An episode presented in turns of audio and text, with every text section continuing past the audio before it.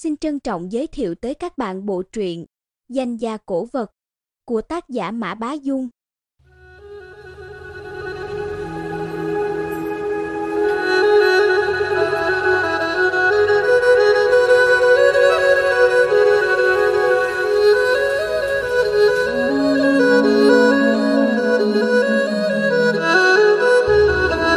Chương 7 Ghi chép về đồ cổ China Chuyện này phải kể từ khi hứa nhất thành rời Bắc Kinh. Lưu Nhất Minh vốn định theo họ tới thành Bình An nhưng hứa nhất thành giao cho cậu một nhiệm vụ quan trọng hơn, đó là nghĩ cách điều tra chủ mưu vụ tập kích trước nhà hàng Hồng Tân. Lưu Nhất Minh mừng như mở cờ trong bụng, bởi được giao nhiệm vụ quan trọng này chứng tỏ chú Thành đã coi cậu là thân tín. Giờ chính cậu cũng không rõ mình dốc lòng dốc sức như vậy là để đưa hứa nhất thành lên ghế trưởng môn hay vì thần tượng y nữa. Hoàng Khắc Vũ làm vệ sĩ, chỉ cần đi theo chú Thành là được, còn điều tra vụ tập kích vừa cần trí tuệ lại cần cả khả năng hành động, chỉ mình cậu mới làm được, Lưu Nhất Minh tin thế. Viên đạn nọ đã được tìm thấy trong nhà hàng Hồng Tân, thoạt tiên nó xuyên qua bả vai một cảnh sát, bắn vỡ cửa kính rồi găm sâu vào một cây cột sơn đỏ bên trong. Vốn dĩ sở cảnh sát cũng chẳng đủ trình độ kỹ thuật để giám định, May mà phó quý quen một tay mê súng ống du học Đức về, điều tra hộ dưới tư cách cá nhân, còn tham vấn mấy người bạn phương Tây, cuối cùng mới rút ra được kết luận. Viên đạn này do anh sản xuất, đặc chế cho súng trường Lee Enfield băng đạn ngắn mẫu 5. Loại súng này chế tạo rất phức tạp, nên không thể xếp vào trang bị quy chuẩn đồng bộ trong quân đội, chỉ sản xuất 20.000 cây là ngừng nhưng so với loại súng trường được sản xuất đại trà thì khả năng ngắm bắn tầm xa tốt hơn hẳn, nên thường được tư nhân thu mua.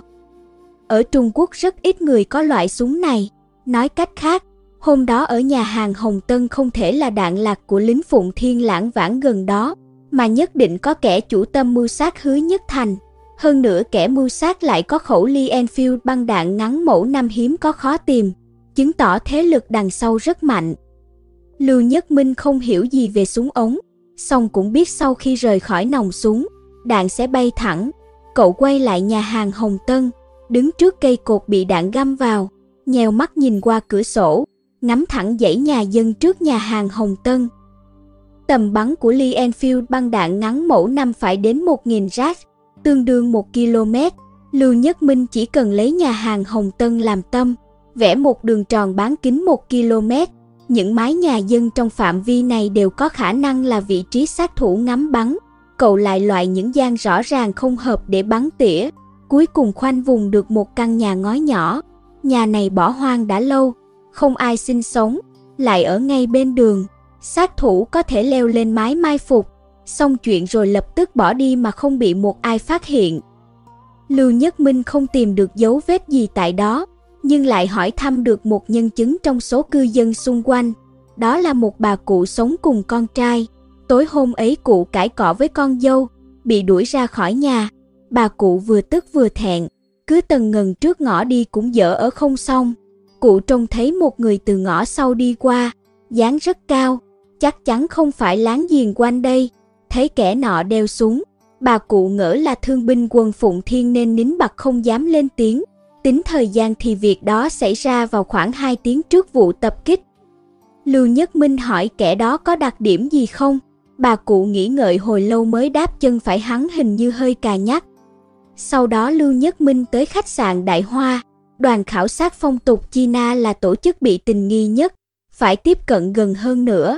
Họ cảnh giác hứa nhất thành xong lại chưa biết mặt Lưu Nhất Minh, nên cậu rất phù hợp thâm nhập điều tra. Có điều, Tới nơi hỏi thăm thì được quản lý khách sạn cho biết, hai hôm trước đoàn khảo sát đã rời Bắc Kinh, đi đâu không rõ, nhưng chưa trả phòng. Lưu Nhất Minh thất vọng ra về, đúng lúc ấy, cậu thấy một người bước ra khỏi khách sạn. Tuy kẻ này mặc áo khoác ngắn hệt như dân Trung Quốc, song toàn thân lại toát lên vẻ nhạy bén khác hẳn những người xung quanh. Lưu Nhất Minh xuất thân từ danh gia cổ vật, tài quan sát không thể coi thường, Cậu thoạt nhìn đã nhận ra ngay tuy kẻ này cố che giấu, song chân phải quả có hơi cà nhắc. Cậu hỏi quản lý khách sạn đó là ai. Ông ta đáp y không ở đây nhưng thường đến gặp người Nhật trong đoàn khảo sát. còn rốt cuộc là người nước nào thì chẳng rõ, bởi y gần như không bao giờ mở miệng. Lưu Nhất Minh lập tức nhận định đây là người mình cần tìm, cậu rời khách sạn Đại Hoa, bám theo kẻ đó đi miết về phía nam. Kẻ này đi đường luôn ưỡn thẳng lưng, bước chân cũng thẳng tắp, không hề nhìn ngang ngó dọc. Lúc này Bắc Kinh đã ở trong tình trạng chuẩn bị khai chiến, chiến sự phía nam ngày càng bất lợi, tin đồn trên báo cũng ngày càng nhiều. Ngoài đường ít người đi lại, có đi cũng rất vội vã, muốn theo đuôi một kẻ như vậy thực chẳng dễ dàng gì. Lưu Nhất Minh làm bộ thẳng nhiên như không, dần dần rút ngắn khoảng cách với hắn, hơi thở mỗi lúc một thêm dồn dập. Nếu hắn là sát thủ, phát hiện có người bám theo, nhiều khả năng sẽ ra tay giết luôn. Tới lúc đó thì đừng nói báo cảnh sát, dẫu có chạy ra giữa đường hô hoáng cũng chẳng ai nghe. Thấy phía trước là một ngã tư, kẻ kia đi đến lề đường, chợt dừng lại, Lưu Nhất Minh thoát cả tim, phía trước rõ ràng không có xe, sao hắn lại dừng? Sực nhớ ra chuyện gì hay đã phát hiện bị bám đuôi. Lưu Nhất Minh đang cân nhắc xem nên tiếp tục bám theo hay tìm chỗ trốn tạm thì bị một bàn tay từ phía sau thột gáy. Một giọng cà trớn cất lên oan oan. Cha anh đang tìm anh khắp nơi kia kìa, còn đi chơi à? Lưu Nhất Minh chưa kịp phản ứng, bàn tay nọ đã xách cổ áo kéo cậu sang một bên. Lưu Nhất Minh quay lại nhìn, ra là Dược Lai. Dược Lai cũng không tới thành bình an, hứa nhất thành sợ nó lên cơn nghiện thì gây. Lúc Lưu Nhất Minh đi điều tra cũng không gọi nó, để nó yên ổn ở nhà. Cậu không ngờ nó lại chuồn ra, còn phá đám mình nữa. Lưu Nhất Minh nhíu mày, đang định nói thì Dược Lai đã trừng mắt. Anh điên hả? Theo đuôi thế hả? Nó vươn đầu ra ngó rồi lại cố tình cao giọng. Muốn mua thuốc phiện thì vay tiền em đây này. Sao lại chôn đồ của cha anh đi bán? Người qua đường liếc qua đều cho rằng Lưu Nhất Minh là một tên phá gia chi tử bị người ta bắt được ngay giữa phố. Lưu Nhất Minh tức anh ách, rõ ràng là trò mèo của Dược Lai, sao lại vu cho cậu? Nhưng suy cho cùng Dược Lai làm thế chỉ để cứu cậu, nên cậu không tiện nổi cáu, thầm nhủ thằng ranh này khéo chọn thời cơ báo thù lắm. Dược Lai lại huyên thuyên một tràng rồi kéo Lưu Nhất Minh đi chỗ khác, len lén ló đầu ra nhòm, thấy kẻ kia đã mất dạng, tao mãi mới bám theo được, bị mày phá đám làm mất dấu rồi thấy chưa? Lưu Nhất Minh cấu kỉnh nhìn Dược Lai, Dược Lai chung mũi cãi, anh đi như thế mà cũng gọi là bám đuôi à? Có mà là củ cà rốt dưới ruộng chờ người ta nhổ lên thì có. Anh không nhận ra kẻ kia đứng lại bên đường, tay phải đang chìa ra à? Nếu anh lại gần thêm chút nữa, chưa chừng gặp rắc rối to. Không nhờ thằng em đánh lạc hướng hộ, có khi anh chết còn không biết sao lại chết đấy. Hừm, hai hôm trước chẳng biết đứa nào bị tao bám theo thế nhỉ. Đó là thằng em vội đi mua thuốc nên nhất thời lơi lỏng cảnh giác thôi. Bình thường em mắt nhìn sáu đường tai nghe tám hướng, đời nào phạm sai lầm như vậy. Lưu Nhất Minh bực bội, đừng nói nhiều nữa, giờ hắn chuồn mất rồi, làm thế nào đây? Dược Lai cười khì, anh yên tâm, Em có mấy đứa bạn rất giỏi bám đuôi, có bọn chúng thay phiên nhau theo đuôi, hắn không chạy được đâu, hiềm nổi chúng hơi tham lam. Nói đến đó thì về về ngón tay, Lưu Nhất Minh biết thằng nhóc này quan hệ rộng, quen biết đủ hạng người, đây hẳn là muốn thù lao. Bèn câu có đáp, miễn là tìm được, tao sẽ cho mày tiền, được chưa?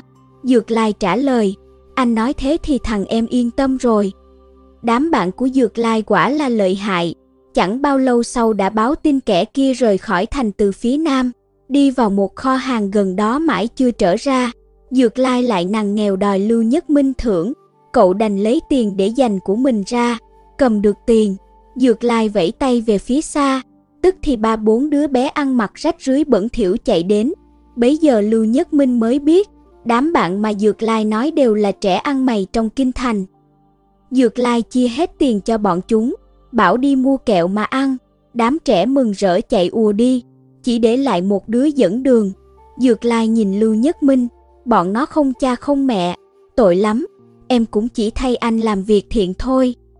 Lưu Nhất Minh đành mặt lại, đừng dài dòng nữa, dẫn đường đi.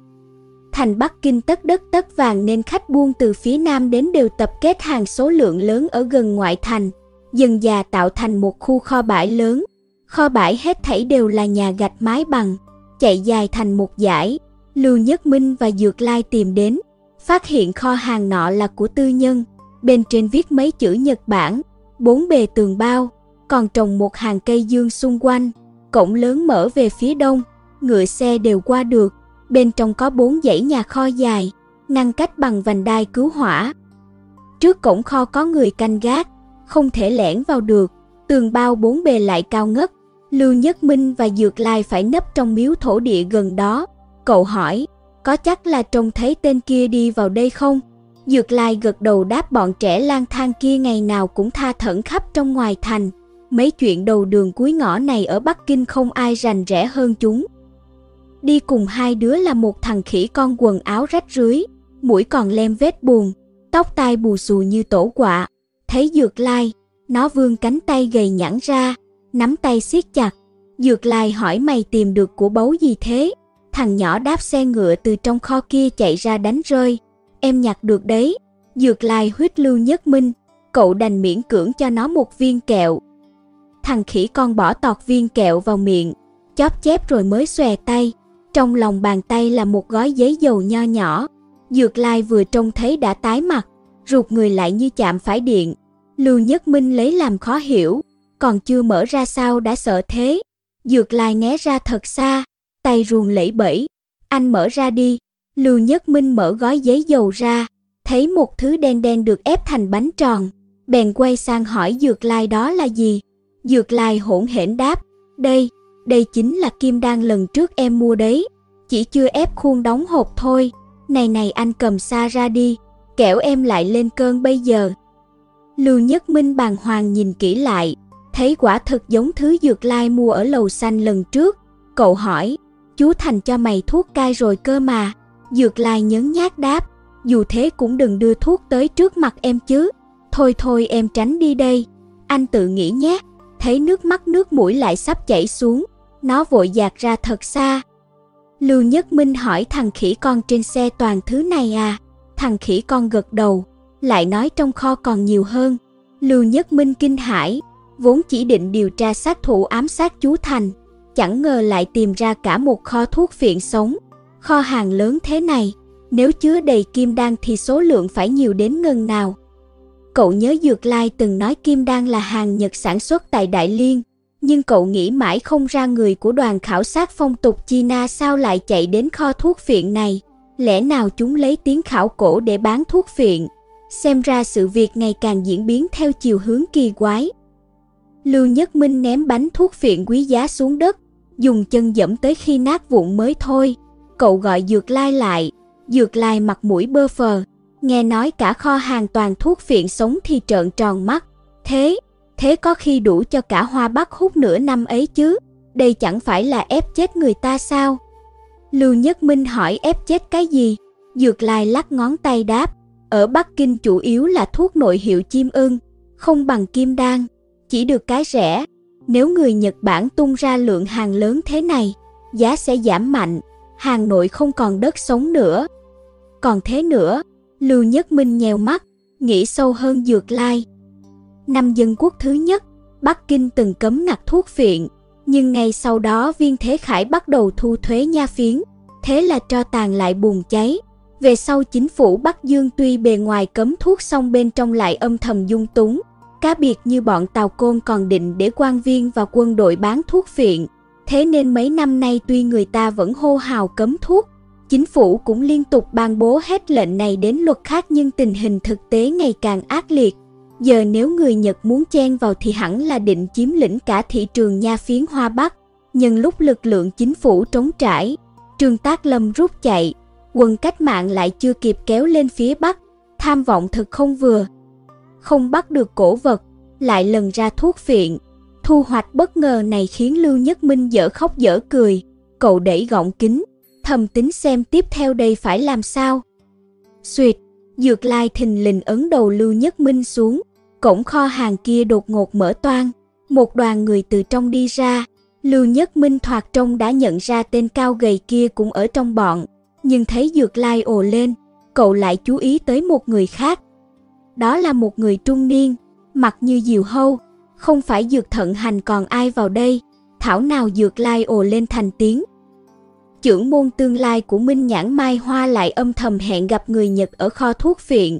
Phát hiện động trời này khiến hai cậu thiếu niên đờ người, không động đậy nổi, càng lúc càng không hiểu chuyện là thế nào. Đám người đằng xa vẫn không hề hay biết mình đang bị rình mò. Hai người nói thêm vài câu rồi bắt tay từ biệt. Dược thận hành không gọi xe kéo mà kín đáo đi bộ, chẳng mấy chốc đã khuất dạng. Dược lai thì thào, em nghĩ có lẽ cha em không liên quan đến nha phiến đâu, chỉ mượn chỗ này bàn chuyện gì đó thôi. Thấy Lưu Nhất Minh lộ vẻ nghi ngờ, nó vội giải thích, cha em xưa nay ghét nhất là thuốc phiện, lại bị dị ứng á phiện, lúc ốm đau bác sĩ còn không dám dùng kia mà. Dược Lai vẫn lải nhải nói trong khi Lưu Nhất Minh đã sầm mặt lại, nếu không phải vì thuốc phiện thì chỉ có thể liên quan tới cổ vật thôi. Hứa Nhất Thành luôn cho rằng vụ trộn đông lăng liên quan tới đoàn khảo sát của Nhật Bản, song không tìm được chứng cứ. Lần này có thể coi là gián tiếp chứng thực rồi. Song Dược Thận Hành đóng vai trò gì trong vở kịch này? Lưu Nhất Minh đưa mắt nhìn Dược Lai, cha con đồng lòng, giờ cậu cũng chẳng biết Dược Lai nghĩ thế nào nữa. Đúng lúc này Dược Lai chợt la lên, nguy rồi, Lưu Nhất Minh ngước nhìn, thấy tên cao gầy kia đang chạy thẳng về phía miếu thổ địa, rõ ràng là nhằm vào họ. Lưu Nhất Minh giật thoát mình, vừa rồi kinh ngạc trước sự xuất hiện đột ngột của Dược Thận Hành, họ hẳn đã vô tình để lộ sơ hở. Ánh mắt tên Nhật kia vô cùng đáng sợ, sắc lạnh như diều hâu, trừng mắt một cái cũng đủ khiến người ta cứng đờ. Hắn chạy rất nhanh, vừa phát hiện thấy họ đã nhào đến trong vòng 2-3 bước. Lưu Nhất Minh kịp thời đẩy Dược Lai ra, Dược Lai đã quen tránh đòn roi của cha, nhanh như sóc lách người chạy biến, nó nhảy xuống con lạch nhỏ, may mắn thoát được, song Lưu Nhất Minh đã bị tên Nhật kia bắt đi. Dược Lai không dám về nhà, sợ cha phát hiện, cũng không kiếm được ai để bàn bạc, đành quanh quẩn ngoài cổng Tây Trực, đợi bọn hứa nhất thành quay về. Nghe Dược Lai kể rõ đầu đuôi, tất cả đều ngẩn ra, Dược thận hành xưa nay tuy ham quyền thế, nhưng hành xử thận trọng, tuân thủ gia quy, hứa nhất thành thực không sao ngờ được hắn lại tới kho hàng ngoài khu Nam gặp người Nhật. Chuyện này rốt cuộc là thế nào? Phó quý lên tiếng trước, phá vỡ không khí im lặng, việc không thể chậm trễ, chúng ta phải mau đi cứu người, những chuyện khác để sau hẳn nói. Mọi người đều tán đồng. Xe ngựa tức khắc quay đầu, chạy thẳng đến kho hàng ở ngoài khu Nam dưới sự dẫn đường của Dược Lai. Giữa đường phó quý còn chạm mặt mấy cảnh sát quen, bảo họ rằng đang có cơ hội tra hàng đây. Tra hàng theo cách gọi của cảnh sát có nghĩa là làm tiền, là miếng mồi ngon, nên mấy cảnh sát kia mừng ra mặt, lập tức đòi theo. Phó quý hỏi thăm sao thành Bắc Kinh tự dưng hỗn loạn như vậy. Bọn họ đáp chiều qua có khói đen bốc lên từ phủ tổng thống, lan ra quá nửa con phố bên phải phủ, nửa Bắc Kinh đều trông thấy. Ai cũng nói tổng thống trương chuẩn bị rút về quan ngoại nên thiêu hủy các văn kiện cơ mật. Chẳng biết có thật hay không nhưng dân chúng tin sái cổ, bắt đầu thu nhặt hành lý chạy ra ngoài thành. Ngô Úc Văn cũng chẳng biết đi đâu mất. Sở cảnh sát kinh thành hoàn toàn tê liệt, chẳng trông mong gì duy trì trị an nữa. Tóm lại một câu, Bắc Kinh giờ đã loạn cào cào, bọn họ về rất đúng lúc. Khi họ đến kho hàng thì bình minh cũng vừa ló rạng, bên trong kho vẫn thấp thoáng ánh đèn. Trước cổng còn cắt cử hai tên đứng gác, trông hết sức cảnh giác, xem ra đối phương cũng đã có đề phòng. Giờ làm sao đây? Xông thẳng vào à? Hứa Nhất Thành hỏi, y chỉ am hiểu cổ vật và khảo cổ, còn về mặt này hoàn toàn không biết gì. Phó quý chẳng buồn trả lời y mà nhìn sang Dược Lai. Cháu nhìn thấy chúng vận chuyển thuốc phiện sống ra ngoài à? Dược Lai vỗ ngực. Cháu không nhìn lầm đâu, đó nhất định là kim đan, hàng thượng hạng đấy. Phó quý gật đầu, quay ra bảo mấy cảnh sát kia, các cậu nghe rõ chưa, kho này tàn trữ thuốc phiện trái phép, tra xét kỹ vào, đám cảnh sát nhao nhao bàn tán, xoa tay đầy hào hứng. Thuốc phiện tuy lưu hành rộng rãi nhưng trên danh nghĩa vẫn là hàng cấm. Chính phủ tiền nhiệm âm thầm dung túng, song chưa bao giờ dám tuyên bố nha phiến là hợp pháp. Thế nên cảnh sát thích nhất là tra xét loại hàng này, vừa được tiếng vừa có miếng. Phó quý suy nghĩ kín kẽ, sớm đã nhìn thấy hàng chữ nhật trước nhà kho. Nếu không có lý do phù hợp thì đám cảnh sát này nhát như cấy. sẽ không dám trêu vào người Nhật, lấy danh nghĩa bắt thuốc viện, thấy cái lợi ngay trước mắt, họ mới có can đảm làm nhiệm vụ. Phó quý gọi thêm bốn cảnh sát đi thẳng đến kho hàng, tới trước cửa kho, hai tên canh gác quát họ dừng lại. Phó quý liền lấy thẻ cảnh sát ra, lạnh lùng tuyên bố, chúng tôi thuộc sở cảnh sát Kinh Thành, nghi ngờ các anh tàn trữ thuốc phiện. Hai tên canh gác lúng cuốn nhìn nhau, một tên đáp, chúng tôi là kho bãi của công ty cổ phần Seriyawa, không thuộc phạm vi quản lý của Trung Quốc. Phó quý đanh mặt lại, láo toét, đây có phải tô giới đâu. Hệ thuộc địa phận Bắc Kinh là thuộc phạm vi quản lý của sở cảnh sát. Nói rồi phó quý vung tay, bốn cảnh sát như hổ sói nhanh nhẹn đoạt súng của hai tên lính gác, đè nghiến chúng xuống đất. Hai tay phó quý nhoáng lên, thoát chốc đã tháo khớp hàm và khớp cổ tay chúng. Không hại đến tính mạng nhưng đã triệt tiêu hoàn toàn sức chiến đấu. Hoàng khắc vũ nhìn mà tái mặt, nếu là cậu, cùng lắm cũng chỉ lấy dây trói lại nhét dẻ vào mồm, không thể ra tay tàn nhẫn như phó quý được. Phó quý mở cổng kho, gọi hứa nhất thành, hoàng khắc vũ và dược lai lại, xăm xăm đi thẳng vào sai người lục soát. Mấy cảnh sát kia hào hứng ra mặt, lớn lối quát tháo, lầm lầm dùi cui chạy vào kho hàng và phòng trực ban. Chẳng mấy chốc họ đã lôi ra 7-8 tên, phần lớn là người Trung Quốc, chỉ có hai người Nhật, cả đám đều cứng đầu cứng cổ, lầu bầu ca tháng, hết sức bất mãn vì bị khám xét đột ngột. Phó quý rút súng bắn chỉ thiên một phát rồi quát lớn, cảnh sát đang thi hành công vụ, nằm xuống hết cho tôi. Đám người kia nhanh như cắt bò rạp ra đất, hai tay ôm đầu. Đúng lúc này trong bóng tối chợt vang lên mấy tiếng la thảm thiết. Phó quý nghe tiếng nhìn sang, thấy hai cảnh sát văng khỏi kho hàng, ngã lăn ra đất. Anh nhíu mày, hai người này tuy không quá giỏi võ song khá nặng, vậy mà giờ bị quăng ra ngoài như bao gạo, đủ thấy sức lực đối thủ không thể xem thường. Hai cảnh sát khác lại xông lên, chẳng bao lâu cũng nằm lăn dưới đất rên la thảm thiết. Một bóng người cao lớn đứng lù lù trước cửa kho hàng, dược lai vội chỉ, hắn đấy, bọn cháu bám theo hắn đến đây, anh Minh cũng bị hắn bắt đi mất. Hứa nhất thành bảo phó quý, tôi từng gặp kẻ này ở khách sạn Đại Hoa, là người bên cạnh Sakai Daisuke, anh cẩn thận nhé, có khi hắn là quân nhân đấy. Đang nói dở câu thì Hoàng Khắc Vũ đã xông lên quần nhau với kẻ nọ. Hoàng Khắc Vũ là cao thủ hình ý quyền, ra tay không hề nể nang, vậy mà kẻ kia né trái tránh phải, hết sức thông dong. Người luyện võ nhìn qua là thấy động tác của hắn vô cùng liền mạch, chỉ nhằm mục đích thăm dò chiêu thức của Hoàng Khắc Vũ. Sau mười mấy chiêu, hắn đột nhiên vung tay phải tung cú đấm mạnh, động tác hết sức đơn giản. Hoàng Khắc Vũ vội đang chéo hai tay chặn lại, xong chợt thấy lực lớn ập đến, bịch một tiếng ngã ngửa ra, Tên kia vặn vẹo đầu làm cần cổ kêu răng rắc, hung hãn vô cùng. Hoàng Khắc Vũ bật dậy thét lớn, lại nhào vào đánh tiếp. Kẻ nọ không ngờ Hoàng Khắc Vũ bật dậy nhanh như vậy, hai người lại tiếp tục quần thảo. Lúc này cả kho bãi đã bị khống chế, mọi người đều tập trung vào hai kẻ đang đánh nhau. Hứa Nhất Thành không biết võ nên chỉ đứng xem, y nhận ra quyền pháp của tên nọ đơn giản trực tiếp, không hề hoa mỹ nhưng lại rất mạnh. Tuy Hoàng Khắc Vũ có tố chất sức khỏe tốt, nhưng lại thiếu kinh nghiệm thực chiến, nên hoàn toàn lép vế. Không ai để ý phó quý đã lẻn tới cạnh thềm nhà kho chỗ hai kẻ đang tỉ thí, như một con sói nấp trong bóng tối, nhìn chầm chầm tên kia. Hoàng Khắc Vũ và tên người Nhật lại xô vào nhau lần nữa.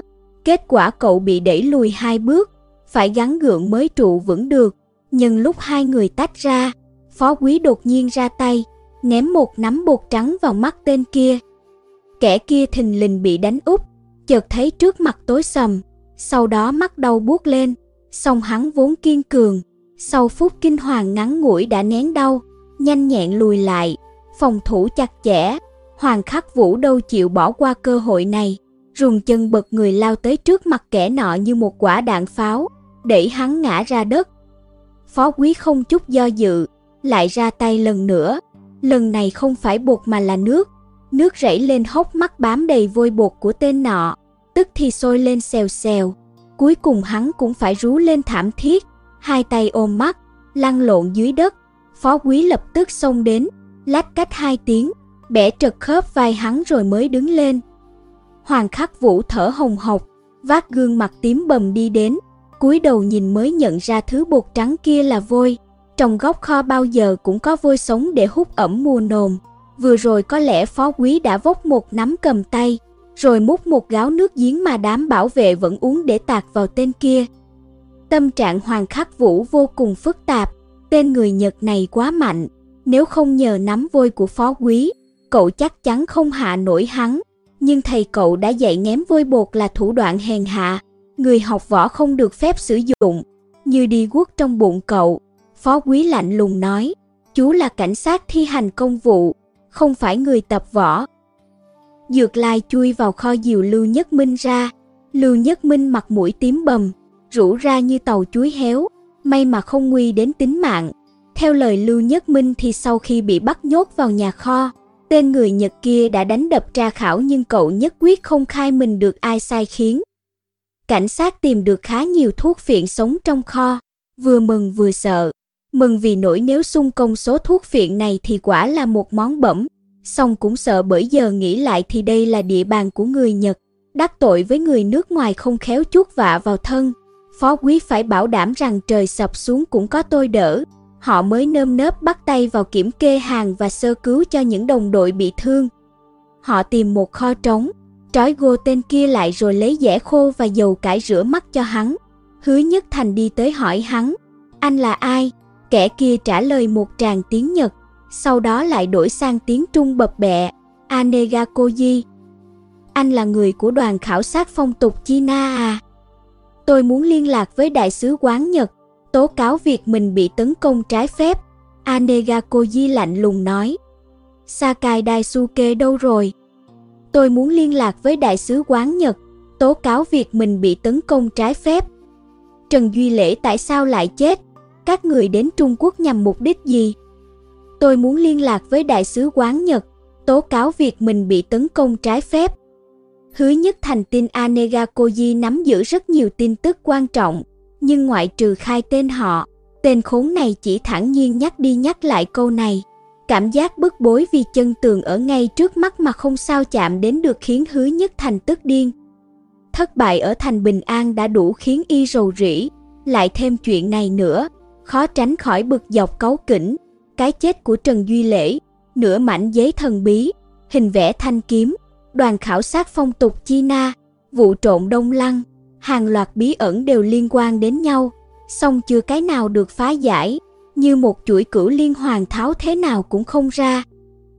Phó quý đặt tay lên vai hứa nhất thành, thủng thẳng nói, tôi không biết giám định, cậu cũng không biết thẩm vấn đâu. Đoạn phó quý sai Hoàng Khắc Vũ lấy đầy một bi đông tôn nước, đặt Anegakoji nằm ngửa, rồi rút trong túi ngực ra một miếng vải trắng. Sau khi đuổi hết những kẻ khác ra ngoài, phó quý phủ miếng vải trắng lên mặt Anega Koji, chậm rãi nói, chúng tao gọi thế này là Long Vương Chúc Thọ. Đoạn sách bi đồng nước lên nghiêng thật nhẹ để nước rỉ rả nhỏ xuống, thoạt tiên nước nhỏ xuống mặt vải rồi dần dần ngấm qua, chảy vào mũi. Ban đầu vải còn hút bớt được nước nên chưa thấy sao, dần già miếng vải đẫm nước, không thấm thêm được nữa, nước bắt đầu sặc vào mũi, kẻ bị tra tấn sẽ ngạt thở nhưng nước lại nhỏ nhẫn nha, đẩy nổi kinh hoàng lên cao nhất, chưa đầy một tiếng đồng hồ, phạm nhân đã suy sụp hoàn toàn. Sở cảnh sát Kinh Thành chẳng có tài cán gì nhưng lại được kế thừa đủ mọi phương pháp tra tấn từ thời Thanh, thủ đoạn hiểm độc nào cũng có. Trò Long Vương Chúc Thọ này còn văn minh chán, chỉ dùng với những phạm nhân có vai vế, không để lại dấu tích, lỡ như sau này lật lại bản án thì vẫn có đường lùi. Phó quý biết tay người Nhật này thân phận đặc biệt, đánh chửi thì được, nhưng lỡ làm chết hắn sẽ gây ra sóng gió cực lớn. Có điều tên này cứng đầu cứng cổ, gặp phải Long Vương Chúc Thọ mà vẫn không chịu hé răng.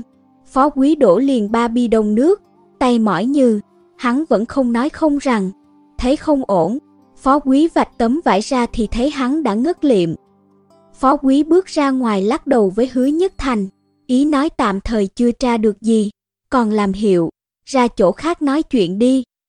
Hai người ra một chỗ khuất, phó quý nói, giờ thế cục ngày càng rối loạn, quân miền Nam sắp đánh đến nơi, Trương Tác Lâm cũng sắp chạy rồi, thành Bắc Kinh đã thành chốn vô chủ. Ý anh là gì? Hứa Nhất Thành ngẩng phát lên, nhìn phó quý bằng ánh mắt sắc lẻm. Cậu tạm thời ngừng tay đi, giờ chẳng ai giúp được chúng ta đâu, phó quý nói. Phó quý nói rất có lý, Minh Nhãn Mai Hoa rạc một đám vô tích sự, tông thất nhà Thanh có tiền nhưng lại nghèo người, chính phủ và sở cảnh sát chỉ là bù nhìn, phóng mắt trong khắp kinh thành, họ không tìm được viện trợ nào đáng tin cậy cả, trong khi đối thủ của họ, sau lưng Anega Koji là đoàn khảo sát phong tục China, đứng sau đoàn khảo sát phong tục China là đế quốc Nhật Bản, sau lưng Vương Thiệu Nghĩa là toán phỉ Mã Phúc Điền. Hai phe này một lớn một nhỏ, đều là chướng ngại vật khổng lồ không thể lay chuyển. Đợi sóng gió lặng bớt rồi tiếp tục điều tra cái chết của Trần Duy Lễ cũng không muộn. Cậu hiểu ý tôi không? Phó quý nhìn xoáy vào hứa nhất thành, ngầm nói, việc Trần Duy Lễ có thể tạm gác lại, còn về phần Hải Lan Châu thì không phải trách nhiệm của hứa nhất thành. Tông thất FI dẫn cô theo thì họ đi mà gánh trách nhiệm, chỉ cần báo với Dục Phương một tiếng là đủ. Càng hỗn loạn càng có người mượn gió bẻ măng, Vương Thiệu Nghĩa định khoáng sạch Đông Lăng, còn đoàn khảo sát phong tục China giờ chưa rõ tung tích hẳn cũng có mưu đồ của họ. Nếu chúng ta mặc kệ thì chẳng ai quản nữa cả, coi như duy lễ chết uổng. Hứa nhất thành nổi tính ương ngạnh, thản nhiên nhìn lại phó quý, giọng điệu không chút nhân nhượng. Phó quý cũng chẳng tránh né, ưỡn ngực nhìn lại bằng ánh mắt hung hãn không kém. Cậu đừng quên mình còn có vợ đấy, sắp có con nữa, giờ trong thành rối loạn nhường này, cậu đành lòng bỏ hai mẹ con họ lại ư. Nghe câu này, thái độ hứa nhất thành dịu ngay xuống, y cúi gầm mặt, tựa hồ chẳng biết nói sao. Phó quý cũng không ép y mà quay người bỏ đi, chỉ ném lại một câu, cậu tự ngẫm đi. Hứa nhất thành đứng lặng giữa kho hàng, thẫn thờ nhìn ra ngoài. Lúc này vần dương đã từ từ nhô lên, ánh nắng sói qua khe hở trên trần nhà, chiếu lên mình y. Hứa nhất thành ngẩng đầu nhìn trời, như muốn tìm câu trả lời. Nhưng trời cao chẳng mảy may quan tâm tới thế cục rối ren dưới trần gian. Hôm nay lại là một ngày nắng chói chang, như đang cười nhạo những việc xảy ra dưới mặt đất này. Hứa Nhất Thành nhìn trời một lúc thật lâu, dần lấy lại bình tĩnh, y cúi xuống, mặt đanh lại, chắp tay sau lưng đi lòng vòng trong sân như một con thú bị nhốt. Cuối cùng y đến bên cạnh Lưu Nhất Minh, xem xét kỹ vết thương của cậu rồi dặn Hoàng Khắc Vũ, lát nhờ cháu tới gặp Dục Phương, kể lại cho họ nghe chuyện ở thành Bình An nhé. Hoàng Khắc Vũ vân dạ, hứa Nhất Thành lại quay sang bảo phó quý, phiền anh sắp xếp cho Nhất Minh và tên Nhật kia chỗ ở ổn thỏa. Phó quý gật đầu, cho rằng hứa Nhất Thành đã bị mình thuyết phục, bèn hỏi, cậu đi đâu đây? Tôi đi tìm dược thận hành, hứa Nhất Thành sầm mặt đáp. Phó quý nhíu mày, tôi đã nói, hứa Nhất Thành ngắt lời, tôi phải hỏi cho rõ ràng, anh ấy gặp người Nhật để làm gì, không làm rõ chuyện này, tôi không yên tâm được. Đúng lúc này, Lưu Nhất Minh gượng ngồi dậy, nếu Vương Thiệu Nghĩa bắt giam ngài Kido Rujo, chứng tỏ kẻ trộn đồng lăng không liên quan gì tới đoàn khảo sát phong tục China, bác hành gặp họ có lẽ là vì chuyện khác, không như chúng ta nghĩ đâu chú ạ. À. Hứa Nhất Thành lạnh lùng đáp, ai bảo chỉ có một nhóm người nhòm ngó đông lăng. Lưu Nhất Minh cố đẩy gọng kính, cháu đi với chú. Hứa Nhất Thành vỗ vai cậu, cháu cứ nghỉ ngơi đi, Dược Lai đi với chú là được rồi. Nghe nói hứa nhất thành định tìm cha mình đối chất. Dược Lai xịu mặt xuống, nhưng nó nhìn Lưu Nhất Minh, rồi nhìn sang Hoàng Khắc Vũ, cuối cùng vẫn ưỡn ngực lên. Phó quý cuốn lên hỏi, còn vợ cậu, hứa nhất thành đáp, trên đường tới Minh Nhãn Mai Hoa tôi sẽ tiện thể ghé xem tình hình cô ấy. Hứa Nhất Thành và Dược Lai rời khỏi kho hàng, đi thẳng vào thành, càng đến gần thành Bắc Kinh, họ càng khiếp sợ. Đường phố vương vãi đầy rác rưởi, lặng ngắt như tờ, thỉnh thoảng lại thấy mấy bóng đen thấp thoáng, đến chim chóc cũng nhấn nhát bay tứ tán, kêu lên thê thiết. Không khí thanh nhàn của thành Bắc Kinh khi xưa đã tan biến. Chỉ có đám trẻ bán báo chạy khắp hang cùng ngõ hẻm rao oan oan số đặc biệt đây, thông báo Tổng thống Trương Tác Lâm tuyên bố rút lui khỏi Bắc Kinh là còn chút sinh khí. Đến gần khu nhà của Minh Nhãn Mai Hoa, họ thấy cổng chính mở toang, rất nhiều người lật đật chạy ra chạy vào. Trước cửa còn có mấy cổ xe ngựa thồ hàng đổ thành dãy.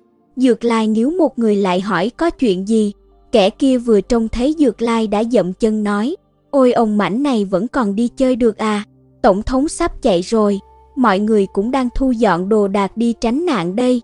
Dược Lai hỏi, cha cháu đâu?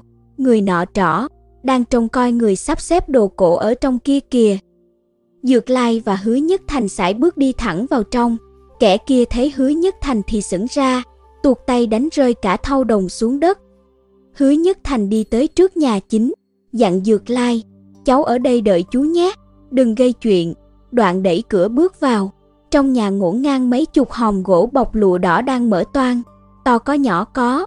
Thẩm Mặc và Dược Thận Hành đứng giữa nhà chỉ huy, bảy tám thanh niên trong minh nhãn mai hoa nhẹ nhàng bưng các loại cổ vật cất vào hòm. Mỗi khi cất xong một món, Dược Thận Hành lại ghi vào sổ. Thấy Hứa Nhất Thành xăm xăm bước vào, Dược Thận Hành và Thẩm Mặc đều ngạc nhiên. Dược Thận Hành đặt cuốn sổ trong tay xuống, bước về phía y, còn chưa kịp lên tiếng, Hứa Nhất Thành đã đanh giọng hỏi, hôm qua anh gặp Anega Koji có việc gì? Dược Thận Hành không ngờ y lại hỏi đột một câu như vậy, lúng túng ra mặt, nhất thời không thốt nên lời.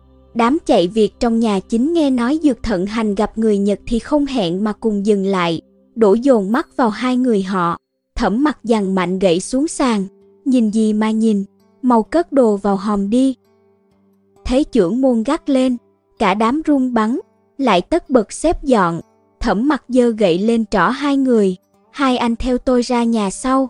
Dược thận hành hiểu suy nghĩ của thẩm mặt, giờ đại loạn sắp đến, ông ta sẽ không để người trong minh nhãn mai hoa hoang mang. Nghĩ thế, hắn bèn cùng hứa nhất thành theo thẩm mặt ra nhà sau, còn không quên khép cửa lại. Chuyện là thế nào? Thẩm mặt ngồi xuống ghế thái sư, vừa mệt mỏi vừa giận dữ. Hứa nhất thành thuật lại việc ở kho hàng phía nam thành. Thoạt đầu thẩm mặt còn bình thản, nhưng vừa nghe nói dính đến thuốc phiện, ánh mắt ông ta thay đổi hẳn. Thẩm mặt liếc nhìn dược thận hành, Thận hành, có thật không vậy? Dược thận hành vội cung kính đáp, là thế này ạ. À? Hôm qua có một người tên Anega Koji đến cửa tiệm, nói là đại diện cho đoàn khảo sát phong tục China, muốn hợp tác với Minh Nhãn Mai Hoa chúng ta. Anh ta hẹn gặp ở kho hàng phía Nam Thành nên tôi tới. Còn về thuốc phiện, tôi không am hiểu nhiều, cũng chẳng để ý lắm. Thẩm mặt hỏi, người Nhật muốn hợp tác cái gì? Dược Thận Hành trả lời, chính phủ Nhật và mấy tập đoàn tài chính lớn có ý đổ nhiều tiền vào thu mua cổ vật tại Trung Quốc. Đoàn khảo sát phong tục China là một trong những tổ chức đi điều tra tiền trạm. Biết được địa vị của Minh Nhãn Mai Hoa trong giới cổ vật nên họ hy vọng được hợp tác với chúng ta, cùng nhau hoàn thành kế hoạch thu mua này. Thẩm mặt cật vấn, việc lớn như vậy sao không nói với ta? Dược thận hành đáp, gần đây Minh Nhãn Mai Hoa xảy ra bao nhiêu việc, tôi không muốn cụ phân tâm. Huống hồ Anega Koji mới chỉ đưa ra ý tưởng đó thôi, chưa hề triển khai thực hiện. Tôi nghĩ rằng đợi khi nào đối phương chính thức đề đạt mới mời cụ định đoạt. Hứa Nhất Thành đứng giữa phòng, khoanh tay lạnh lùng nói, nói vậy là anh định toa rập với người ngoài đánh cắp cổ vật của chúng ta ư. Dược thận hành nhìn y vẻ khó hiểu, cổ vật lưu hành trên thị trường, niêm yết giá đàng hoàng, tiền trao cháo múc, sao lại gọi là đánh cắp? Người Trung Quốc mua được, chẳng lẽ người Nhật không được mua, đều là mua bán thôi mà. Anh xem lại lương tâm mình đi, bọn họ không đơn giản thế đâu, anh làm thế là rước voi về giày mã tổ đấy. Dược thận hành điềm nhiên đáp, trước đây Minh Nhãn Mai Hoa cũng không phải chưa từng làm ăn với người Nhật, họ trọng chữ tín, lại trả tiền nhanh, còn biết hàng, mua về đều đặt trong viện bảo tàng, bảo tồn cẩn thận, hơn vạn người mua Trung Quốc, rồi lại nhìn sang thẩm mặt. Kế hoạch thu mua của bọn họ phen này rất lớn, số lượng nhiều đến kinh người. Minh nhãn mai hoa chúng ta chỉ cần ngồi một chỗ giám định cũng đã được chia hoa hồng hậu hỷ rồi. Hứa nhất thành quát, vì mấy đồng tiền đó mà anh vứt bỏ cả tiết tháo lẫn thể diện minh nhãn mai hoa à. Dược thận hành nổi giận, dấn lên một bước, trừng mắt nhìn hứa nhất thành. Chú làm gì có tư cách nói thế? Chú rủ áo đến Thanh Hoa thông dong học khảo cổ, đã bao giờ quan tâm tới việc của Minh Nhãn Mai Hoa chưa? Mấy năm nay việc làm ăn của Minh Nhãn Mai Hoa ngày càng đi xuống, Nếu không có cụ thẩm và tôi cố chèo chống thì cả đám người ở đây đã chết đói lâu rồi. Chú hô hào vì nghĩa thì dễ lắm, nhưng chú đã bao giờ nghĩ tới lẽ sống chết của Minh Nhãn Mai Hoa chưa? Hứa Nhất Thành đốt lại, trộm cướp cũng giàu được, buôn thuốc phiện còn kiếm được nhiều hơn nữa. Sao anh không làm đi? Quần tử yêu tiền, nhưng lấy tiền phải có đạo lý. Minh Nhãn Mai Hoa nhờ đâu mà truyền được bấy nhiêu đời, chính là vì giữ đúng bổn phận của mình, không phải tiền nào cũng kiếm được đâu. Thấy hai người lại sắp cãi vã, thẩm mặt hắn giọng, kế hoạch thu mua kia lớn tới chừng nào. Họ có một bản ghi chép về đồ cổ China, trong đó có một danh sách tường tận, tôi án chừng cũng phải mấy nghìn món, món nào cũng là vật báu. Đoạn bổ sung, thận hành quyết không phải vì tham mấy đồng tiền mà bắt tay với họ đâu. Nếu cụ thấy không ổn, tôi sẽ trả lời họ. Lần này thẩm mặt không vội quyết định mà hỏi lại, anh đã đọc qua ghi chép về đồ cổ China chưa? Rồi ạ, à, Anega Koji có cho tôi xem qua, nhưng không cho chép lại. Ta hỏi anh phải nói thật nhé, trong danh sách đó có hàng âm không? Cổ vật lưu hành trên thị trường, được người ta mua đi bán lại gọi là hàng chính, vừa đào trong mộ hoặc dưới đất lên gọi là hàng sống, còn một loại, mọi người đều biết rõ nó nằm trong mộ nào nhưng chưa ai đào ra, gọi là hàng âm. Số lượng hàng âm rất ít, nhưng món nào cũng nổi tiếng, quý giá vô cùng. Ví như bản gốc bức thiếp Lan Đình của Vương Hy Chi, mọi người đều biết trước lúc lâm chung đường Thái Tông đã truyền cho chôn theo mình, giờ đang nằm trong chiêu lăng. Đây được coi là hàng âm nổi tiếng nhất. Thẩm mặt hỏi danh sách đó có hàng âm không? Ý muốn biết người Nhật có định đào mồ quật mã ở Trung Quốc hay không? Phải biết rằng giúp người Nhật giám định cổ vật và dẫn người Nhật đi quật mồ là hai chuyện khác nhau. Bấy giờ từ Hán Giang chưa thịnh hành, nếu giúp người Nhật làm chuyện đó, để lộ ra thì Minh Nhãn Mai Hoa sẽ mất hết thanh danh. Dược thận hành run bắn lên, quỳ phục xuống đất. Danh sách tôi thấy phần lớn là hàng chính, chủ yếu là đồ thời Hán đường Tống Minh. Thận hành vẫn biết cân nhắc nặng nhẹ mà. Hứa Nhất Thành nhạy bén tóm được sơ hở trong câu nói của hắn. Phần lớn à, nói vậy là anh vẫn thấy mấy món hàng âm đúng không? Dược thận hành đã tức giận ra mặt nhưng hứa Nhất Thành cứ hỏi riết không tha. Hắn đành phải đáp, bản ghi chép về đồ cổ China đó sắp xếp theo niên đại. Tôi vô tình dở đến trang cuối cùng, chỉ thấy có một món hàng âm thôi, ghi rõ là đồ thời thanh. Là cái gì? Kiếm cửu long của Càn Long Đế, Dược Thận Hành trả lời. Nghe câu này, tim hứa nhất thành đập thình thịch, nhớ ngay đến hình vẽ thanh kiếm in hằng lên mảnh giấy viết thư của Trần Duy Lễ. Hình vẽ đó không rõ lắm, lại chỉ có một nửa, không sao tra được xuất xứ. Phần lớn chứng cứ tìm được từ trước đến giờ cũng không liên quan tới nó, khiến hứa nhất thành gần như đã từ bỏ manh mối này. Thực không ngờ lại tìm được tư liệu tương ứng trong ghi chép về đồ cổ China. Thanh kiếm vốn không rõ hình hài thoát chốc đã vọt ra khỏi những nét phát họa đơn sơ, trở thành đồ vật sống động cơ hồ chạm đến được. Thẩm mặt ngạc nhiên, trong ghi chép về đồ cổ China chỉ có một món thời thanh đó thôi ư. Dược thận hành đáp vâng, thẩm mặt xoa đầu gậy, vẻ nghi hoặc, thời thanh cách nay không xa, người Nhật ngưỡng mộ nhất là thời đường, không thiết tha với cổ vật thời thanh cũng là bình thường, song vì sao lại chú ý tới thanh kiếm cửu long thế? Hứa nhất thành vội hỏi thẩm mặt thanh kiếm đó thế nào?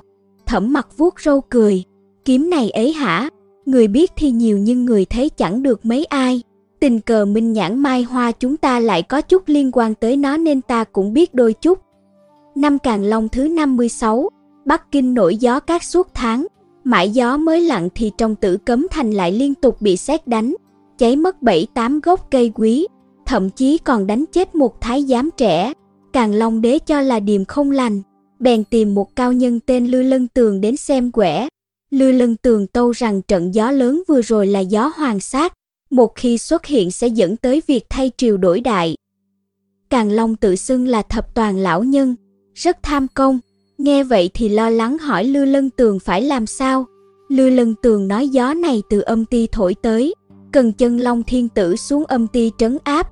Càng Long nổi giận mắng ngươi bảo trẫm đi chết đấy à, đòi giết Lư Lân Tường. Lư Lân Tường vội hiến kế đúc một thanh thần binh, để Càng Long mang theo ủ bên người, Tới khi lâm chung thì chôn theo vào lăng tẩm, đặt bên cạnh mình. Có vậy anh Linh Càng Long sẽ không tiêu tán, còn có thể mang theo kiếm này xuống âm ti, chém đứt gió hoàng sát xô bật gốc rễ nhà Thanh, giữ Giang Sơn vững bền mãi mãi. Càng Long bèn cho vời thợ khéo khắp nơi vào cung, mất ba năm mới đúc xong một thanh kiếm báu. Theo chỉ dẫn của Lư Lân Tường, chui kiếm được làm theo lối trung nguyên nhưng thân kiếm lại hơi cong, kết hợp phong cách đao mông cổ, bên trên khắc chìm hoa văn chính rồng, tượng trưng cho cửu cửu quy nhất. 9 lần 981 là con số chí dương, có sức khắc chế ma quỷ dưới âm ti cực mạnh.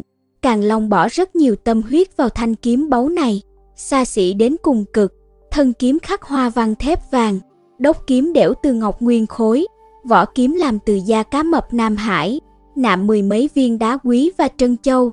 Về sau Càng Long băng hà, thanh kiếm này cũng được chôn theo vào dụ lăng nên người đời sau không ai thấy nữa. Nghe vậy, Hứa Nhất Thành đã xác định được hình vẽ in hằng trên mảnh giấy nọ chính là thanh kiếm cửu long này. Có điều vẫn còn một nghi vấn. Trong hình vẽ phần thân kiếm đã được tô đi tô lại hai lần, một lần hơi cong, trùng khớp với miêu tả về kiếm cửu long có phần lưỡi giống đao mông cổ, còn một lần lại vẽ thẳng, chẳng rõ vì sao. Còn một điểm nữa là thanh kiếm này đã được chôn theo càng long, sao người Nhật biết được hình dạng của nó? Tuy hình vẽ in hằng trên giấy không rõ lắm, nhưng chi tiết rất chính xác, nếu không biết rõ sẽ không thể vẽ tỉ mỉ như vậy được. Dĩ nhiên đây chỉ là hai nghi vấn nhỏ vô hại, kỳ quặc nhất là giá trị của nó. Kiếm cửu long tuy quý giá, nhưng nói cho cùng cũng chỉ là một món đồ xa xỉ. Luận về giá trị thì trong số hàng âm nó chỉ ở mức trung bình. Nếu người Nhật muốn lấy thứ này, ắt phải đào dụ lăng lên, nhưng những vật phẩm có giá trị trong dụ lăng rất nhiều. Càng Long là nhà sưu tầm đệ nhất xưa nay, cổ vật và tranh chữ nhiều không đếm xuể, phần lớn đều được chôn theo ông ta. So với những thứ đó, kiếm cửu long này cũng chỉ tầm tầm mà thôi.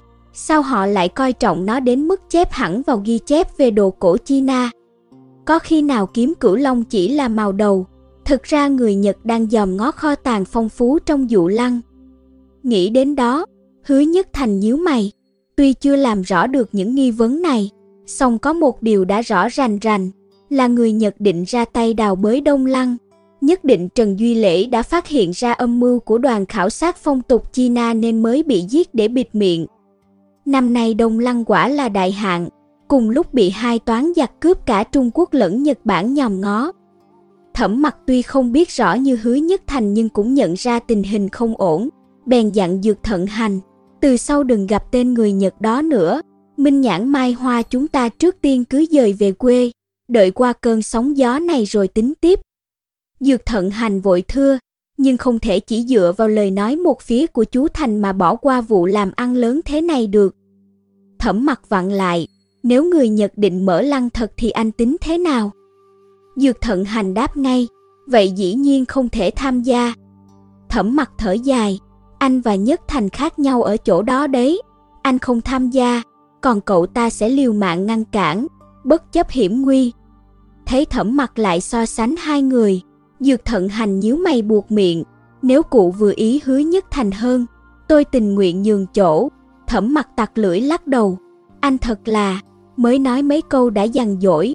Về giám định, anh không bằng cậu ta, nhưng về quản lý, cậu ta lại không bằng anh. Minh Nhãn Mai Hoa hiện giờ cần một người chính chắn cai quản mới được. Nghe vậy Dược Thận Hành mới nguôi nguôi, hắn quay sang định xem thái độ Hứa Nhất Thành thế nào, nhưng vừa liếc mắt đã sững người. Hứa Nhất Thành đã bỏ đi từ lúc nào, chẳng buồn chào một tiếng. Thẩm mặt nheo mắt, vẻ mặt phức tạp, vừa rồi lúc Hứa Nhất Thành bỏ đi, ông cũng nhìn thấy, song không nói năng gì. Ông quá hiểu tính bướng bỉnh của y, đã quyết thì đừng ai hòng ngăn cản.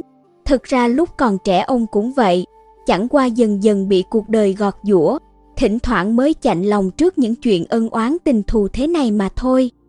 Thẩm mặt búng ngón tay đầy vẻ tự trào rồi bảo Dược Thận Hành, không còn sớm đâu, anh mau đi chuẩn bị đi.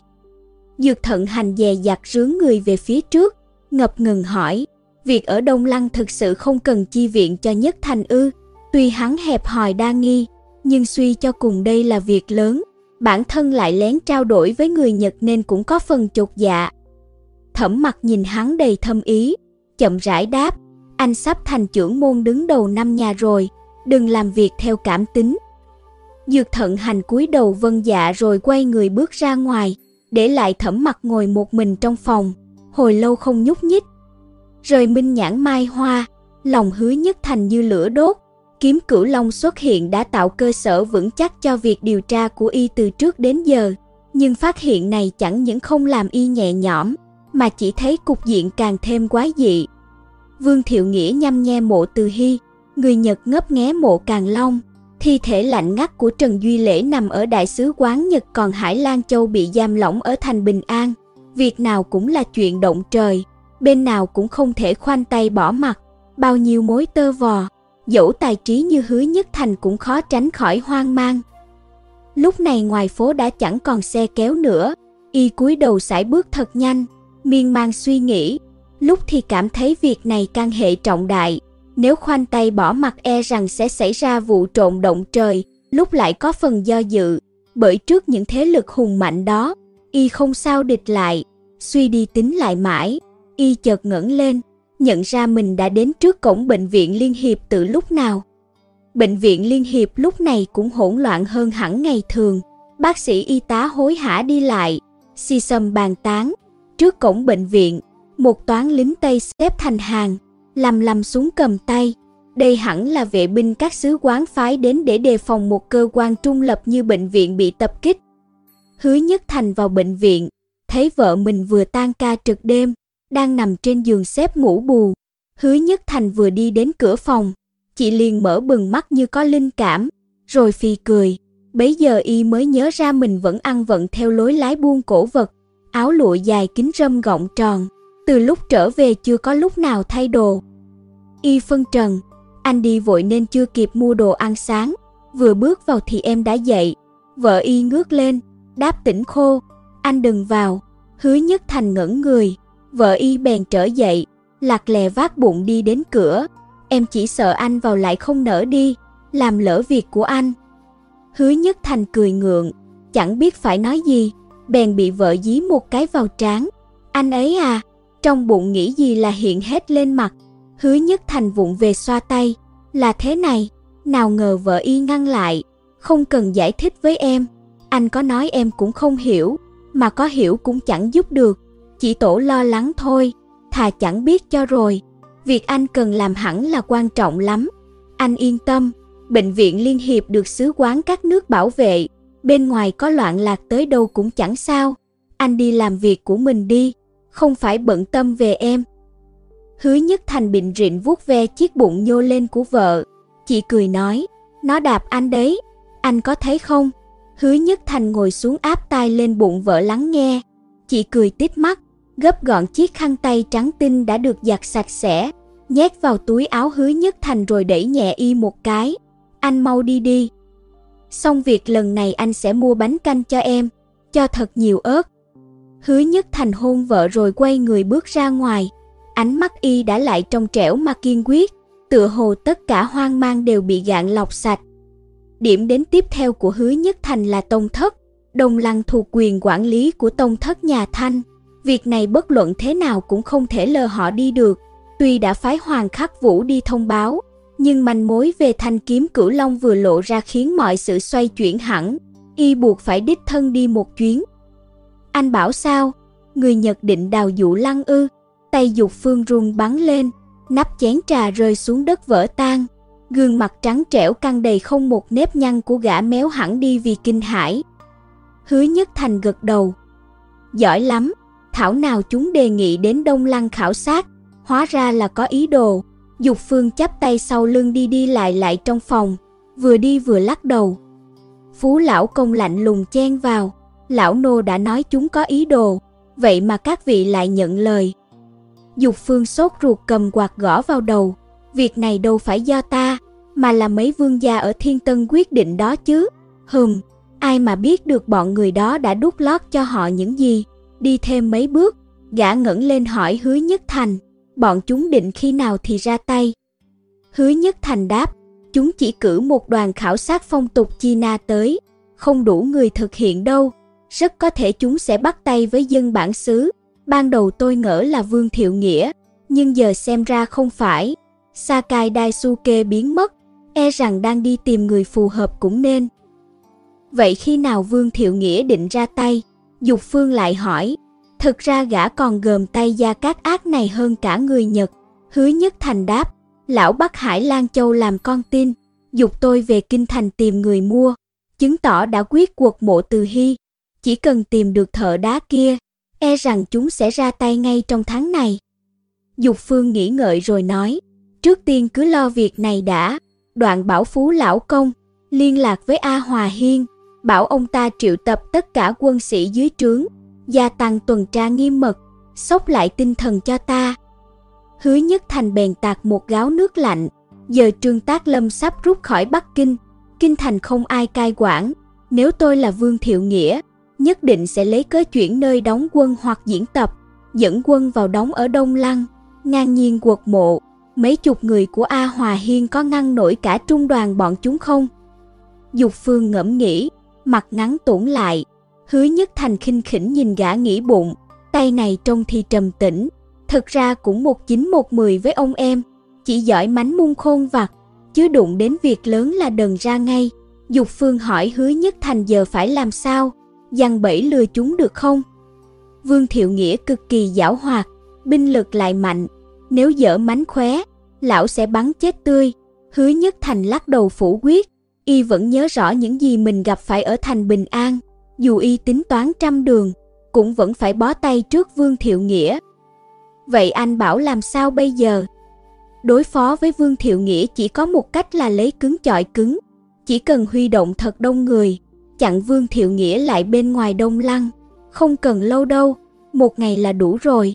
Trộm Đông Lăng dù sao cũng là việc cấm kỵ, nếu lão biết phe ta đã chuẩn bị sẵn sàng, hẳn sẽ thấy khó mà lui. Tông thất các vị ở Kinh Thành bấy nhiêu năm, chắc huy động được từng ấy người chứ. Mặc dù Phương vẫn không tươi lên nổi, mấy năm nay Tông thất tích góp được ít tiền, quan hệ cũng rộng, nhưng lại có lắm kẻ phá gia chi tử. Nếu quyên tiền hay dựng nhà thì còn được, chứ tập trung quân lại đánh trận thì... Hứa nhất thành nhíu mày, 400 người, không, 300 người cũng không huy động được ư.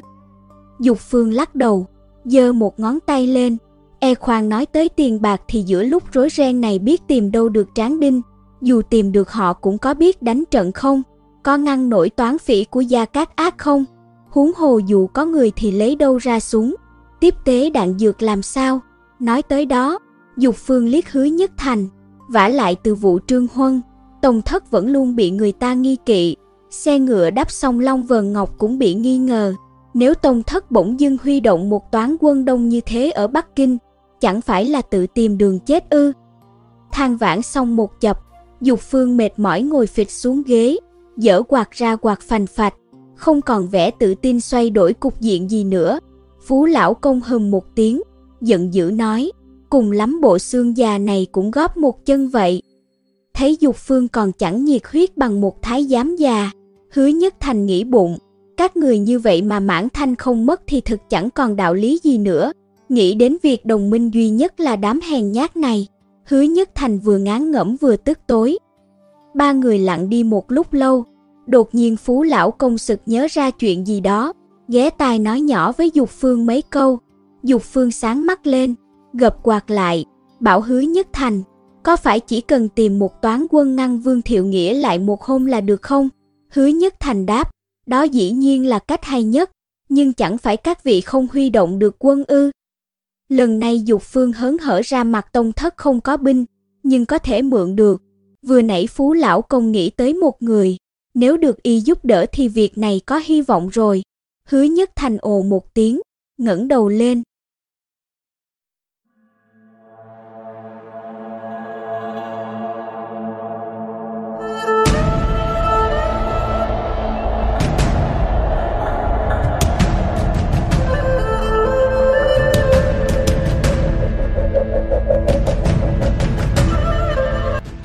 Cảm ơn các bạn đã đón nghe.